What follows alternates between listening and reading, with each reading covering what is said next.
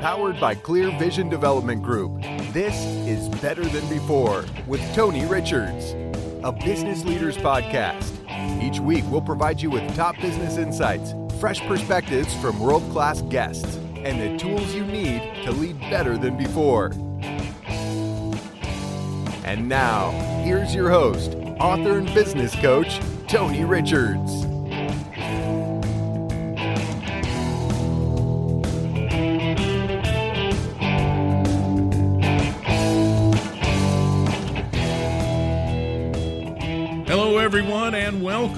On the show today, Les Mironuk will be here as a special guest. He's an entrepreneur and author of some very special books I want to share with you today about the founding of the United States of America and some thoughts uh, today from me to you on showing respect to everyone you encounter. That's all coming up on today's episode number 237 of Better Than Before. And we will begin with our guest right after I tell you that Better Than Before is brought to you by University Subaru. From here, been here, always will be here. University Subaru, your truly locally owned dealer. We fit a lot of life into our Subaru Forester. Over the years, we trusted it to carry and protect the things that were most important to us. We always knew we had a lot of life ahead of us. That's why we chose a car we knew would be there for us through it all. Welcome to the all new 2019 Subaru Forester, the SUV for all you love. Test drive one today at University Subaru, your truly locally owned dealer. From here, been here, always will be here. Are you working twice as hard but enjoying fewer rewards? Maybe you're highly accomplished but you just can't seem to break through and make the next big move. Or you run a business that has begun to grow stagnant. It doesn't have to stay that way. Even the best leaders have felt as if their careers were spiraling out of control, but that's when they had to lead and lead big. Tony Richards' new book, The Big Idea 52 Ways to Be a Better Leader Now, will help launch you forward in leadership. Learn how to take charge and lead yourself, lead others, and lead your company. Purchase online today at Amazon, Barnes & Noble, and our website, clearvisiondevelopment.com.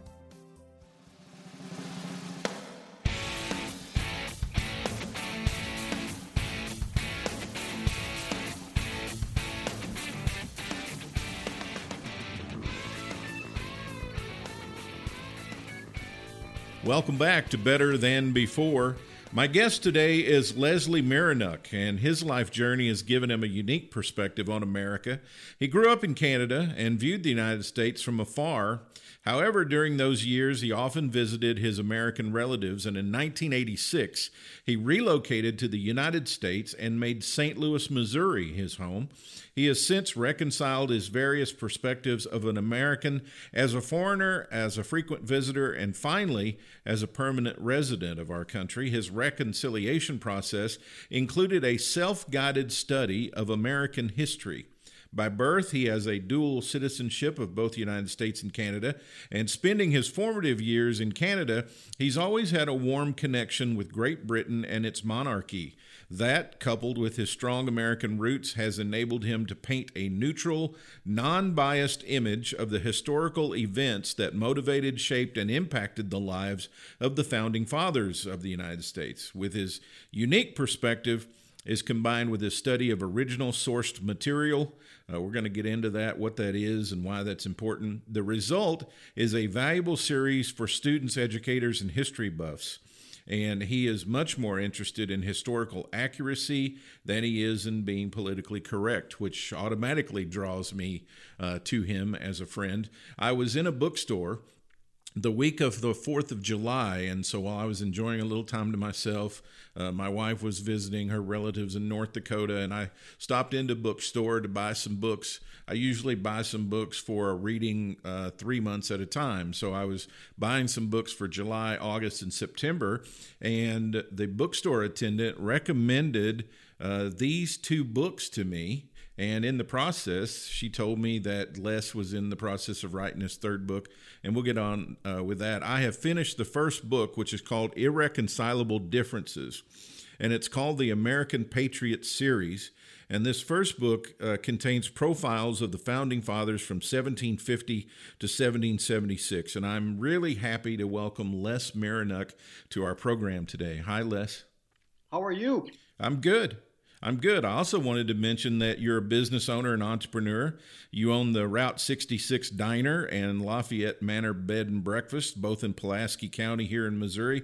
That's just off I 44. And his primary livelihood is real estate. He's been a real estate broker for over 30 years, and he has six Century 21 real estate offices in South Central Missouri. I'm really glad we found, uh, I mean, you're a busy guy. We found a little time uh, to share together here on the program. And I want to dive into uh, your background a little bit. It was your bio was pretty thorough there. Um, so you grew up in Canada and you have a real penchant for history, right? Yeah, I've, I've always enjoyed history, and um, when I finally did move to the United States, um, it, there was a real disconnect based on what I had learned growing up and what people were telling me that had been educated in the United States. So uh, it, it caused me to want to really study the the differences and why there was differences and pr- probably somewhere in between is is where the truth lies so it's an interesting story and um, needed to be told so while you don't have a formal uh, history degree or a formal educational certification in history, my guess is all the work that you've done and all the studying and research you've done has made you quite an expert on this stuff. Well, uh, at least colonial history. I wouldn't. Yeah. I wouldn't uh, say much. You know, much before. Uh, you know, say early world history or um, 19th century U.S. history. I'm, I'm just zeroed in on the colonial uh, era. Sure, and you, I mean, you've done hours and hours of research uh, on this particular um, subject and and material. So, you know, I feel pretty confident that you've done the work necessary for this to be uh, pretty accurate. So, when I was reading Irreconcilable Differences, and I'm just about to start the second book. But some of the things I read in your book, I really saw for the very first time. And I loved history in uh, high school and college. I was uh, I think I only missed one uh, test question all through school. I think I had a 99 average in history, but um, some of the things I read in your book, I really kind of saw for the first time. Yeah, I mean, it, it's, um, it's, it's part of that reconciliation uh, thing that I went through. There is a disconnect between what I call accurate history. This is unrevised history. This is history that was written in the the founding era and um, it's it was written by eyewitnesses. Uh, it could have been challenged at the time if it wasn't true, and uh, that history has been revised and purged. And what we have now is is really a politically correct version of, of history. And it's and it's I, I think that some of the things that you that, that you read in there are are new and haven't been told for literally decades.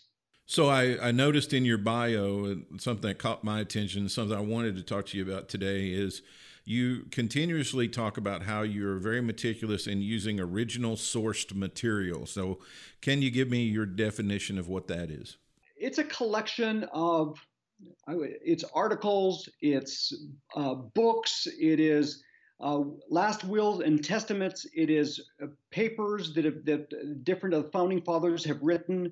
Um, the, the good thing about the the founding fathers is that they absolutely recorded everything and and most everything has been saved. We don't have ancient ancient history in the united states. We just have you know 200 250 years worth of history. So it's something that if you're really interested in, in tracking down you can. And um, the the one thing that that i have um, struggled with a little bit is some of the the words that were used back there you almost need a 200 year old Oxford dictionary, early English, to be able to understand some of the words and, and what they meant. But once you once you get past that, um, yeah, it's it's it's it's interesting stuff.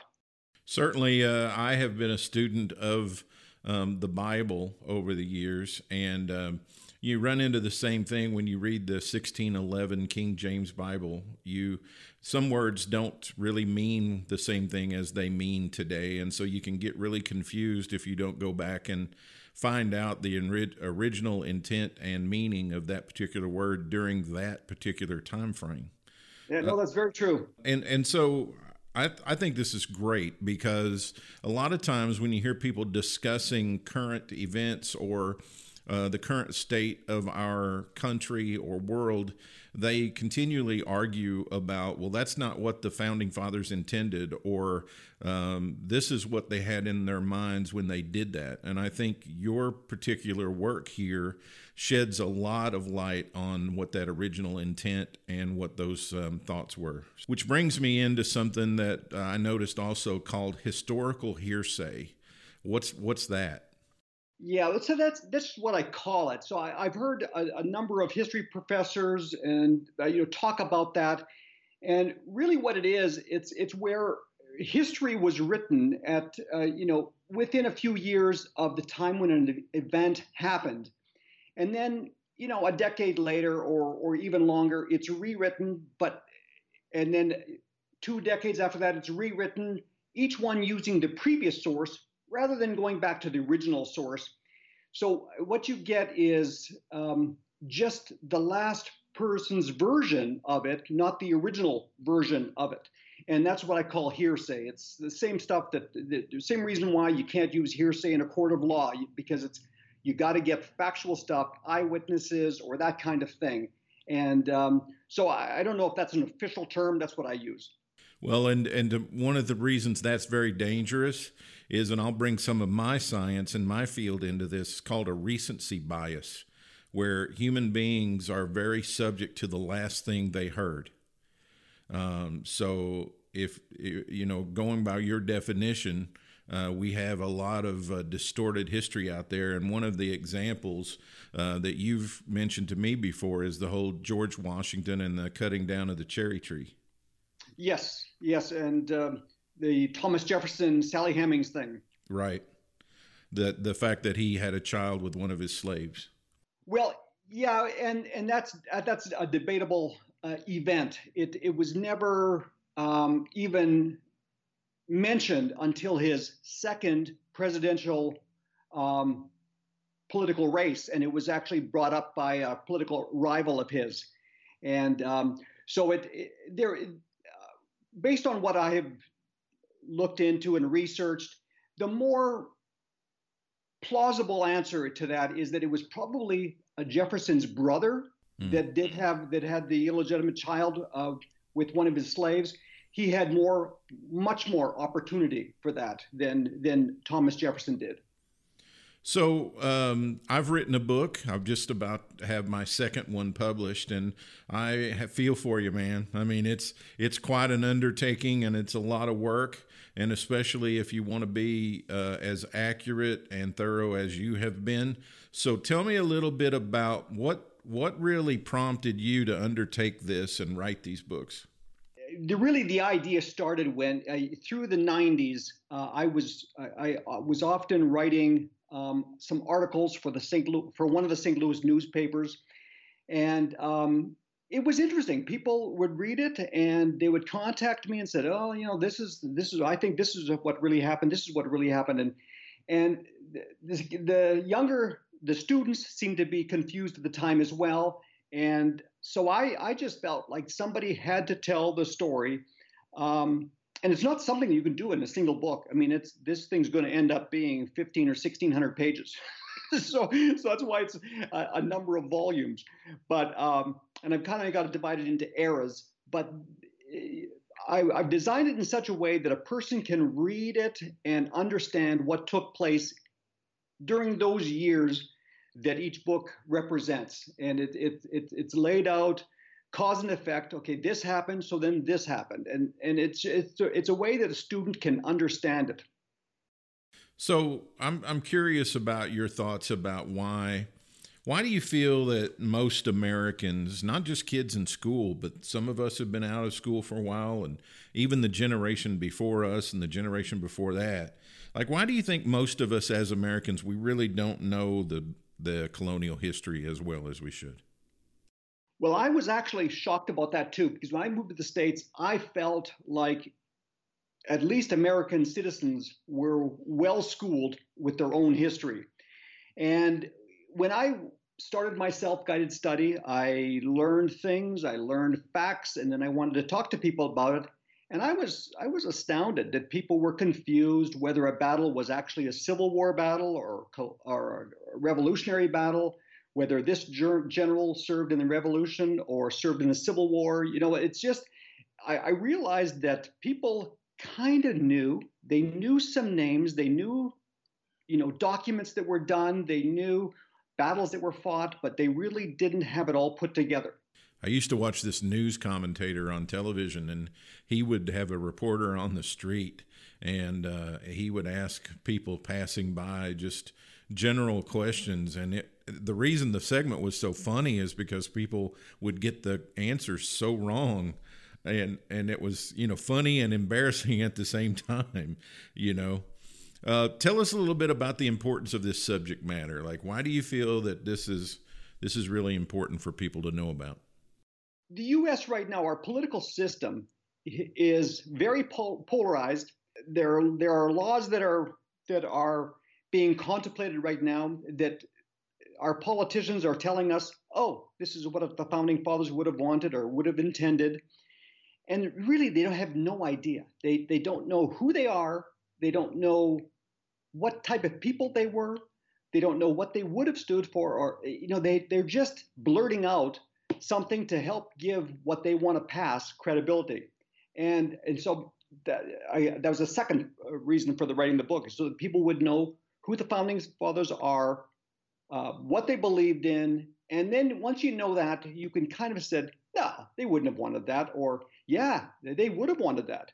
Um, and, and, so it, it, it, it's just a, a check against what we're supposed to believe in right now. I would venture to guess that if you asked the average person that you run into if they could name more than five of the founding fathers, I bet you they'd struggle. Yeah, I do a lot of um, high school talks with uh, history students, but but sometimes just a, a mix of all students. And um, I ask that question always. That's one of my the only questions that I ask on a regular basis.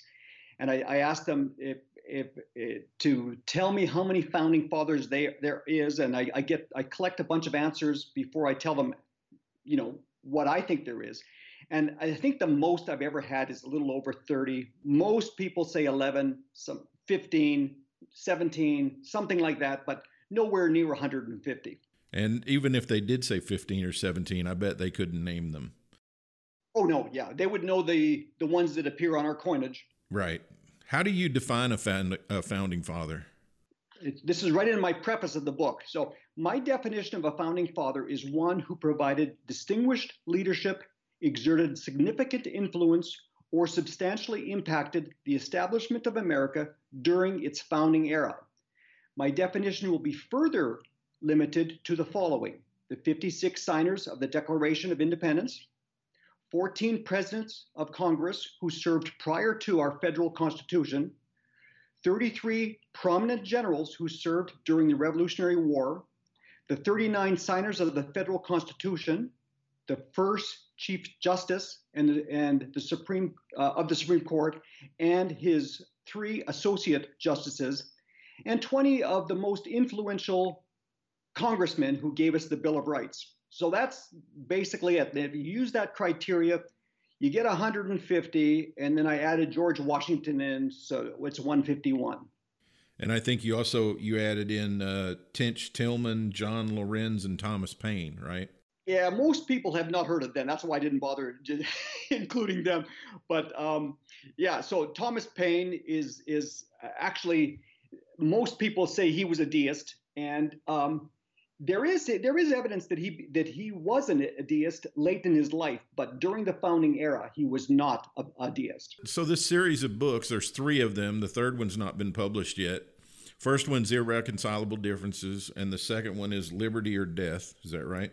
Right. Uh huh. And then the third one's going to be called Dawn of a Nation. That's what I'm working on right now. Okay, so tell me a little bit about. I know, but I want our listeners to know the format, how these books are arranged. Sure. Okay. The the irreconcilable differences is the first book. The time frame that it covers is 1750 through 1776, and it's everything that leads up to the signing of the Declaration. Um, and that's why the name irreconcilable differences. So prior to the Declaration, America still had allegiance to the British government, and um, and it wasn't until the signing of the Declaration that uh, Great Britain launched full-scale war on America. And, and so the next book is Liberty or Death, and that's all the war years that covers chronologically as things happened, what happened, what, you know, this happened, so that happened after it.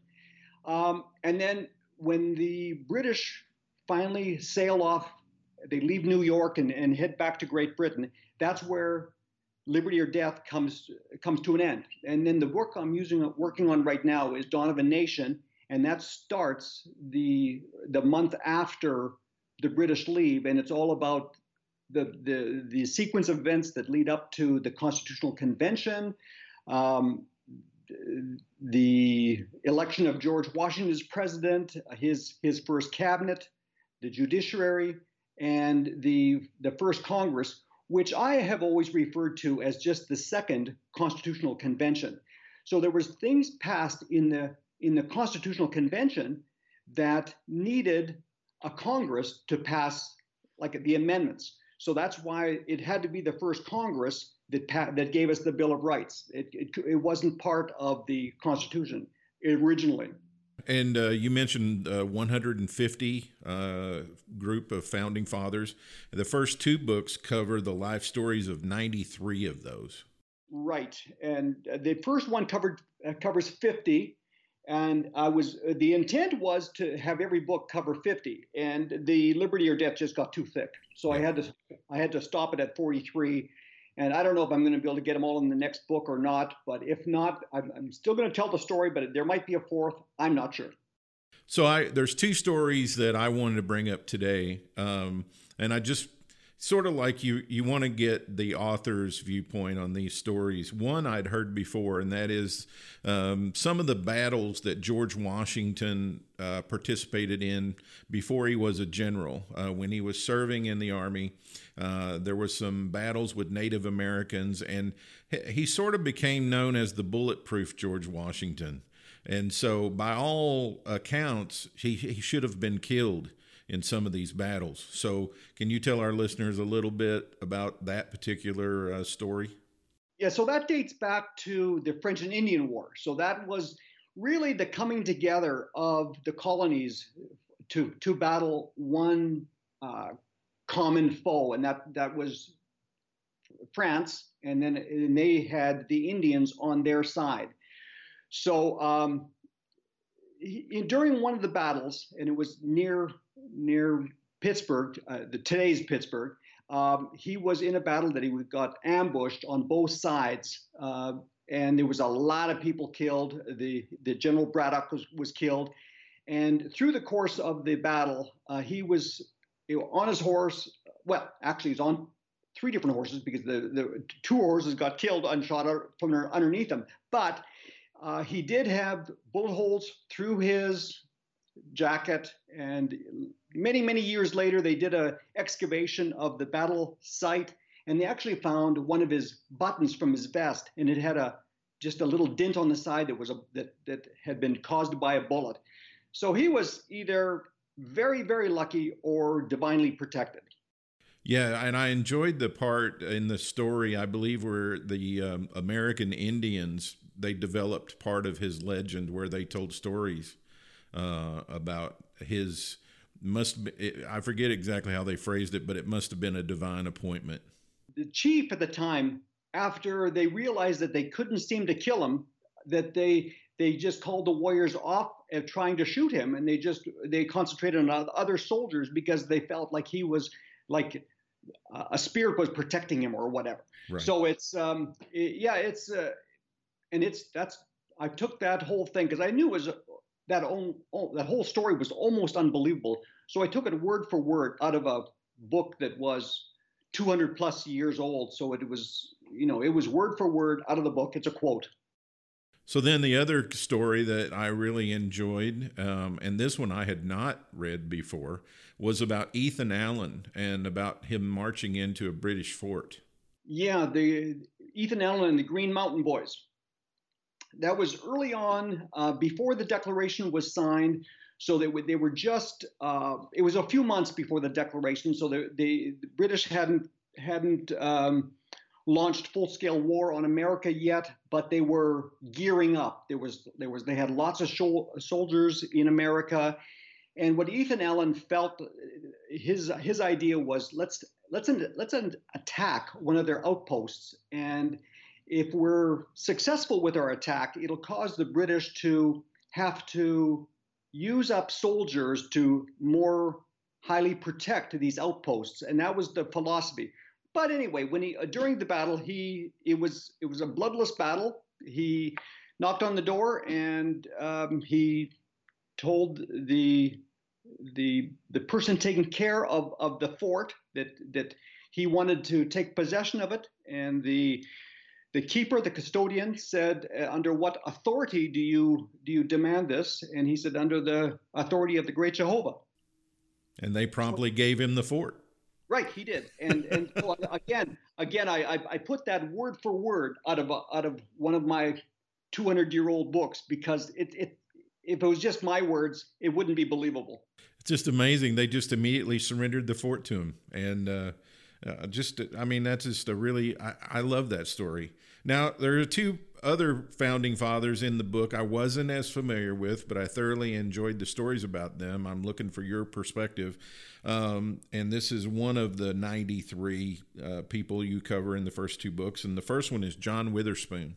Father of the founding fathers, I think he's been coined. And um, so he was the fifth president of Princeton. And uh, so he was a Scottish uh, pastor in, and he was offered the job to take over the presidency of, of Princeton. And he came to America, did he took it over and he changed the curriculum. He decided that every graduate from Princeton would would be equipped for public office. So he changed. He he he taught debate. He taught um, law. He taught everything that, that that he felt somebody would have to know. Uh, political science, whatever.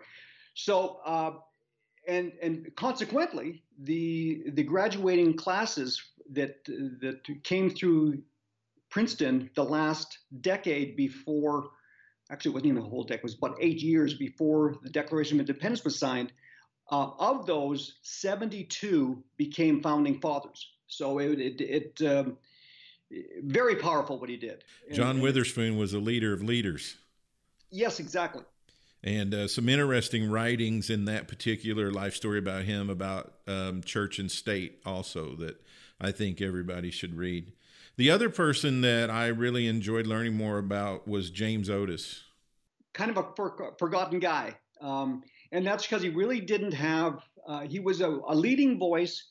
He and uh, Samuel Adams were the probably the two most vocal in the in Massachusetts during the uh, early, early years, maybe the, the first seven or eight years before the declaration was signed. And he was actually very, very good lawyer. He was he was employed by the crown. He was it was uh, on their legal team, and he just turned from them based on some of the the laws that British British was was was passing and became a leading voice for independence. And he was uh, uh, he was attempted to assassinate him, and uh, because of that, he he kind of lost his sanity, and he he he never did do much after after that in his life, and he was he died a few years later. But he he was a leading voice that that kind of started the whole thing going. If I had to name three people that had that was that was the the, there were the trumpets of the revolution. It would be uh, Patrick Henry, it would be Samuel Adams, and it would, it would be James Otis. Wow. Um, so we're coming sort of here to the end of our, our interview together. I'm just curious, you have any closing thoughts uh, you'd like to tell our audience about your books? Well, it's um, a labor of love. I will tell you that much. It, it, um, I, I, don't, uh, I do it just because I want to do it. It's not, um, it's, it's my hobby. I make my, my living elsewhere. so, but uh, it has been, it has been really enjoyable learning U.S. history. It is, it is just absolutely amazing. Well, I want to thank you for being on today. And um, uh, before we go, I want to um, tell people how they can get copies of the books and this, that, and the other. But I, I've got a standard list of closing questions that I ask every guest who comes on the show. And so I'll just shoot these to you one right after the other. First question is What is the best memory for you that immediately comes to your mind? Wow. um, probably my childhood. Who's the number one hero in your life? Probably a high school a, a high school teacher that was a, a, really good mentor. Just happened to be a history teacher. Uh, his last name was Helliwell, and he had a strong British accent. And he taught from the class from the to the classroom, and and uh, he put a lot of life in, um, in in history. What is the top value you subscribe to? Taking care of things yourself. Just taking care of the things you got to do. Who's the most important person in your life right now? Well, my wife, but other than that, um, probably my my kids. I, I, I, talk to them. They give me advice all the time, and um, and yeah, so that's good. What's your wife's and kids' names? My wife is Oksana. Is her name O K S A N A. My oldest son is Chad. He just got married last Friday, and he's off in Cancun on honeymoon. And my daughter is Nicole, lives in Houston with her husband. And my youngest is Tyler, and he's out in Colorado. All right. What's your favorite thing? Probably history. What's your favorite food? Oh my goodness, probably Thanksgiving dinner. Most beautiful place you've ever visited? The British Columbia Mountains, the Rocky Mountains. If you could describe success in one word, what would the word be? Success. How do you want to be remembered? As a good person that um, took care of all of my responsibilities and all of my loved ones. You'll certainly be remembered as a person to do diligence, that's for sure. If you had uh, some advice for a younger you, what would that be? Yeah, take take time to to enjoy life. What's your favorite sound? Nature. And you've certainly learned a lot of lessons, I'm sure, going through all this material, but what's the best lesson you've learned? Uh, no one's going to do anything for you. You have to do things on your own, make them happen. Leslie Mironuck has been our guest today. Last name is spelled M I R O N U C K. And uh, on his books, it's Leslie G. Mironuck. And uh, so, Les, tell tell everybody where they can get copies of these books. Well, um, so I, I, do have uh, a website. You can you can uh, find the books there, and, that the website is LafayettePublishers.com. And um, if you if you happen to have a copy of the book, uh, all my contact information is in the back of the book. But um, my my last name is um, my also my website, and that's M I R O N U C K at AOL.com. Yeah, I, I, have hard copies and digital copies both because uh, I travel a lot, so it, the digital makes it easier for that. But there's so much in here I want to remember and reference. I I bought the hard copies and I've marked them up a little bit, but but uh, just a fabulous source of information for anybody who really wants to know from originally sourced material what the founding fathers' thoughts and intents were. Uh, when they put the country together. And uh, it has been a fabulous experiment, I will say. And uh, I wouldn't want to live anywhere else. Me neither. So, Les, thanks for being on the show today. I'm looking forward to reading the second book. And then, uh, what is uh, your projection for the third book being available? Oh, it'll probably be two more years. Okay. I'm only um, maybe twenty thousand words into this into the second this third book.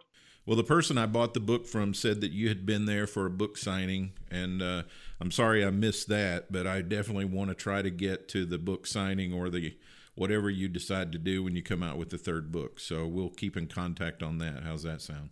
That sounds great. Thank you for having me today. You're welcome. Les Mironuk, everybody. I'll have more on Better Than Before right after this. We fit a lot of life into our Subaru Forester. Over the years, we trusted it to carry and protect the things that were most important to us. We always knew we had a lot of life ahead of us. That's why we chose a car we knew would be there for us through it all. Welcome to the all new 2019 Subaru Forester, the SUV for all you love. Test drive one today at University Subaru, your truly locally owned dealer. From here, been here, always will be here. Receive weekly coaching tips from Tony Richards delivered straight to your inbox. Whether you're a CEO or an entrepreneur, Tony can help you reach your goals and give you a competitive edge within your industry. Tony's Monday morning coaching memo covers topics ranging from leadership development to teamwork to company culture and more. Text the word leadership to 38470 to sign up for Tony's Monday morning coaching memo or sign up online at clearvisiondevelopment.com.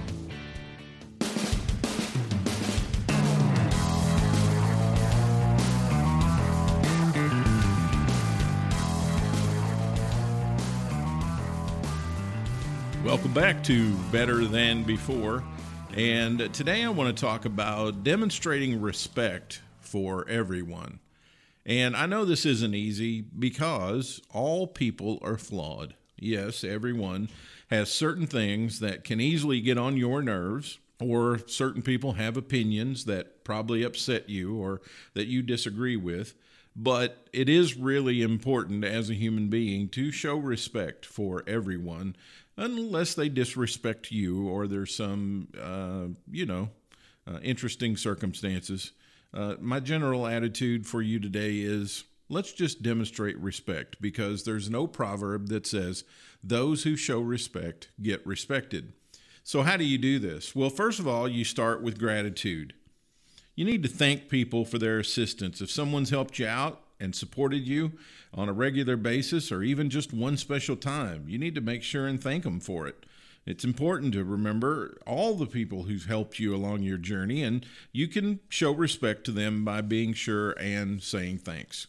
Another way is to compliment and congratulate the achievements of others. When other people do something great or they're successful or they win something, you can draw attention to it. Celebrate their ability and their achievement. Learn to recognize when other people put forth extra effort and achieve something and praise them for it with sincerity.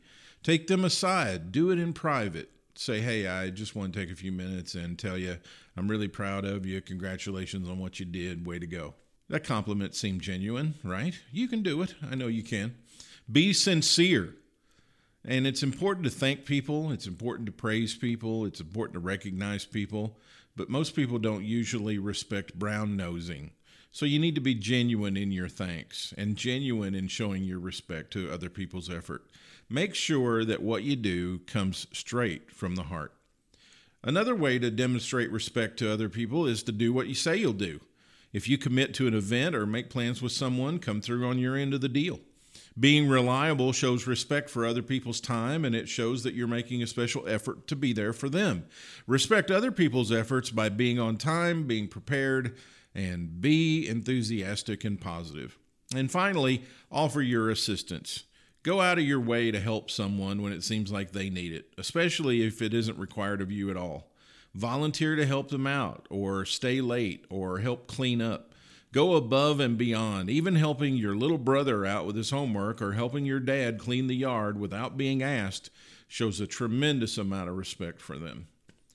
That's our show today. We're brought to you by University Subaru. From here, been here, always will be here. University Subaru, your truly locally owned dealer. Be sure and give us a five star rating on our podcast. It helps us and it helps you through reciprocity. Remember, if you give good things, you get good things. And other people can become interested in our podcast, and also they can get the value that you've been getting from our show each week. It's a nice gift you can give to us, and we're eternally grateful to you and for listening. You can follow me on Twitter at Tony Richards4 and at ClearVisionDEV. On behalf of our associate producer Whitney Coker and chief producer William Foster, I'm your host Tony Richards, reminding you God is the source of all your success, and everything gets better when you get better. Thank you for listening to Better Than Before with Tony Richards, a business leaders podcast powered by Clear Vision Development Group. For more resources from Tony, visit clearvisiondevelopment.com. Join us next time for another episode of Better Than Before with Tony Richards.